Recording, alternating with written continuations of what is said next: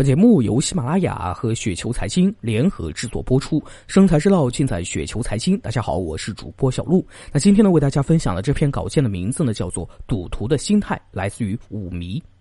说到投资的心态问题，大家都知道巴菲特的“别人贪婪我恐惧，别人恐惧我贪婪”。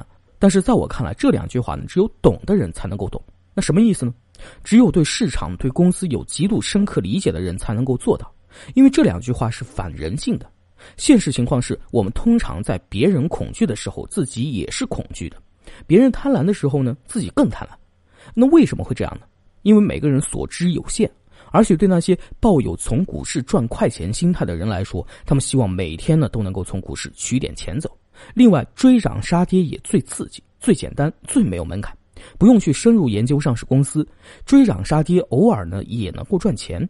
赚钱的时候可以归结为自己的能力，亏钱的时候呢可以归结为自己运气不佳。以招商银行为例，前段时间我说，如果招商银行再跌到二十八，我会考虑加杠杆。很多朋友认为我在赌博，他们并不知道我实际上呢是一个极度的风险厌恶者。我说这个话呢是经过深思熟虑的。在他们看来，风险厌恶者应该买兴业银行或者是民生银行。我可以给大家分享一个我在银行工作时候的故事。我当时呢所在的银行的信用卡业务呢做得不错啊，在所在城市发卡量呢排第二，仅次于招商银行。一五年的时候呢，其他业务都陷入亏损，靠着信用卡的利润给全行员工发年终奖。信用卡的利润呢是非常高的，大家去看一下那些做消费贷的公司呢就知道了。而招商银行的信用卡业务是业内以及消费者评价最高的。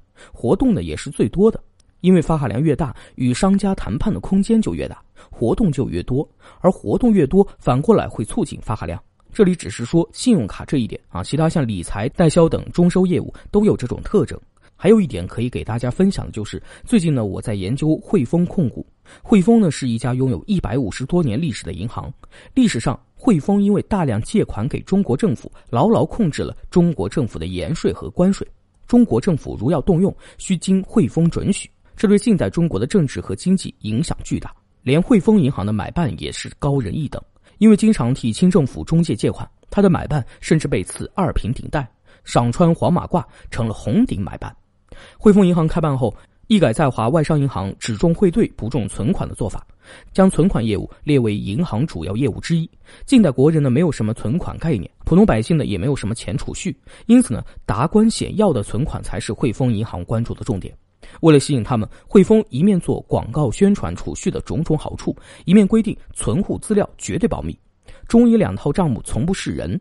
汇丰银行的举措获得了当时不少权贵的芳心。清廷官吏、民国政要宁愿少取利息，也要将贪污搜刮所得的巨额资产存入汇丰银行，以保证安全。汇丰的发展经历了一系列的收购，就是大鱼吃小鱼。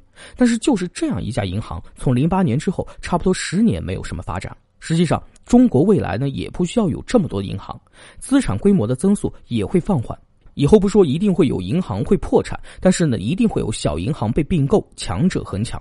那最后的话又说回来，对于深度研究的投资者，不会存在心态问题，只会存在现金流的问题，因为越跌越兴奋。